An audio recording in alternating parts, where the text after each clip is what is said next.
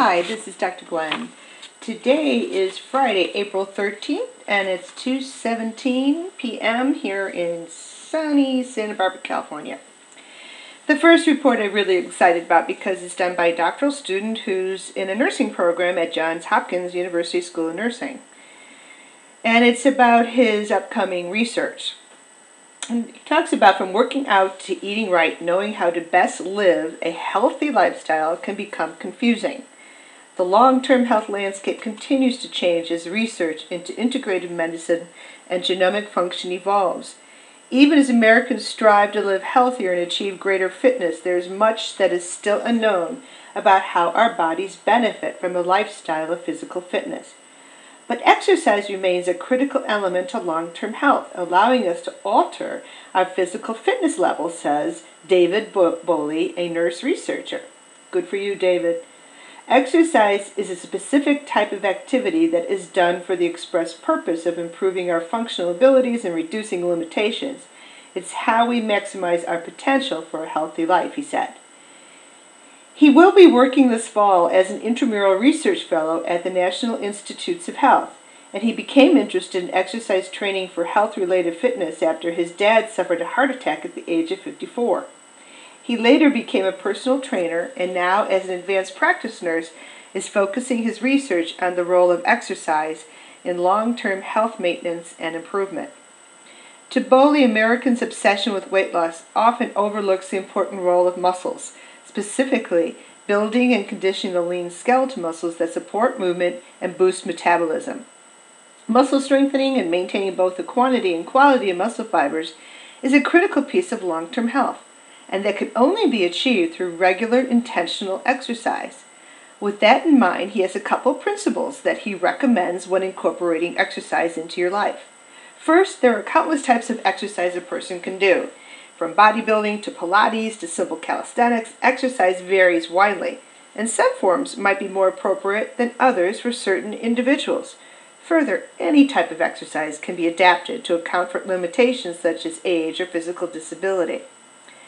Secondly, exercise for long term health should focus on muscle strengthening. Whatever it is, it should have some components that challenge the strength of the muscles in your body. Bodies are made to move, and muscles are responsible for moving the joints that make this happen.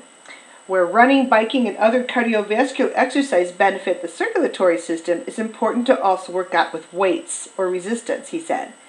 We have a tendency to focus too much on aerobic exercise, he noted, adding that evidence shows that resistance exercise alters the cellular structure of muscle in a way that aerobic exercise doesn't.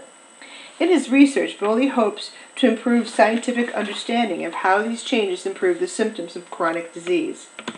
Finally, exercise requires an, el- an element of regularity. Although more research is needed into the relative benefits of longer versus shorter bouts of exercise, exercise should be performed at regular intervals to maintain muscle quality. Once a regular routine of strength training exercise has been established, the regimen can be adapted and altered as a person's fitness level improves. Fitness requires constant revision. As you become more fit, you can maintain that level or you can make adjustments to reach a higher level of fitness. The very first step, he said, though, is to establish the habit of doing one thing on a regular basis. This leads me into the next one, which has to do with um, body mass index gain throughout adulthood and the potential impact on, on an increased risk of postnatal breast cancer. Reported midlife increase in body mass index can lead to substantially higher risk of postnatal breast cancer, according to results of a prospective cohort study that was presented at the American Association for Cancer Research um, in April. In previous studies, excess weight has been linked with increased risk of postmenopausal breast cancer. Scientists have speculated that in postmenopausal women, estrogen produced in adipose tissue or body fat may promote breast cell proliferation. And let me just add here, it's, uh, it is known that um, obese women tend to store estrogen in the adipose tissue. And this is one speculation of why they have uh, not, not as many of the symptoms of menopause. Relatively few studies have looked specifically at increase in BMI and its timing in relation to postmenopausal breast cancer risk. The researchers analyzed information from 72,000 women in the prostate, lung, colorectal, and ovarian cancer screening trial cohort who were 55 to 74 years old at study entrance. The analysis included uh, 3,600 cases of postmenopausal breast cancer, which makes this one of the largest studies of its kind. The researchers observed the strongest associations among women who had never used menopausal hormone therapy. Results were shown only for this group of women.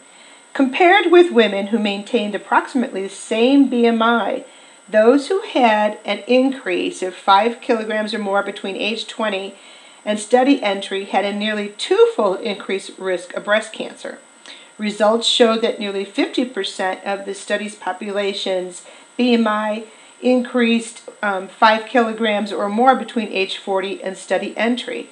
A BMI increase of 5 kilograms is equivalent to a woman, to a woman of average height, which is 5 feet 4 inches in the United States, gaining approximately 30 pounds. Women who reported a BMI increase of 5 kilograms or more between ages 20 and 50 were at an 88% increased risk of developing postmenopausal breast cancer. So this one is essentially saying that the weight gain prior to menopause also is an indicator compared with women who reported a stable BMI through, and was essentially throughout their life. For women who reported a BMI increase of 5 kilograms or more between age 50 and study entry, risk increased 56% compared with women who maintained their BMI.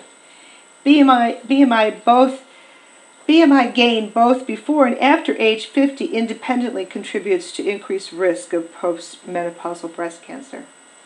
So I, I wanted to share these and uh, urge you to watch your weight and consider using other forms of exercise. I, I run, but I need to consider some strength training. Um, so that's why I think I like to do these podcasts because it encourages me to look at my own lifestyle and what I can do to improve my health. This is Dr. Gwen. I wish you joy, I wish you health, and um, happy May. Bye now.